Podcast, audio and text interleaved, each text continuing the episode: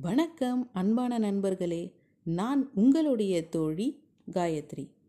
இன்றைய தலைப்பு அன்பான குணம் கொள்வோம்.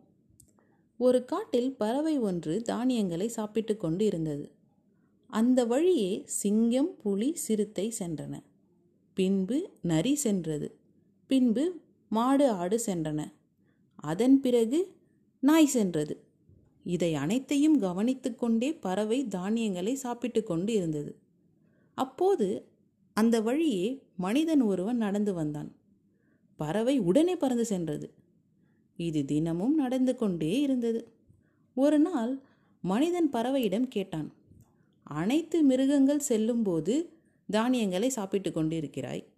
என்னை பார்த்தவுடன் ஏன் பயந்து செல்கிறாய்? என்று. அதற்கு பறவை சிங்கம் புலி சிறுத்தை இவைகளின் குணம் கொல்வது நரியின் குணம் ஏமாற்றுவது. மாடு ஆடுகளின் குணம் முட்டுவது. நாயின் குணம் கடிப்பது. அவைகள் அவைகளின் குணத்திலிருந்து மாறாது. ஆனால் நீயோ மனிதன் எப்போது எப்படி உன் குணத்தை மாற்றுவாய் என்று தெரியாது. எப்போது எப்படி உன் குணத்தை மாற்றுவாய் என்று தெரியாது. அதனால் முன்னெச்சரிக்கையோடு உன்னை பார்த்து பறந்து விடுகிறேன் என்றது. அன்பான குணம் கொள்வோம். அன்பு. அன்பு சிலருக்கு காட்ட தெரியவில்லை.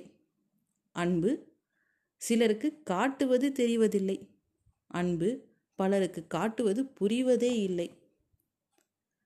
மீண்டும் உங்கள் செவிக்கு மட்டுமல்லாமல் வாழ்க்கைக்கு பொருந்திய கதையுடன் வருகிறேன். நன்றி.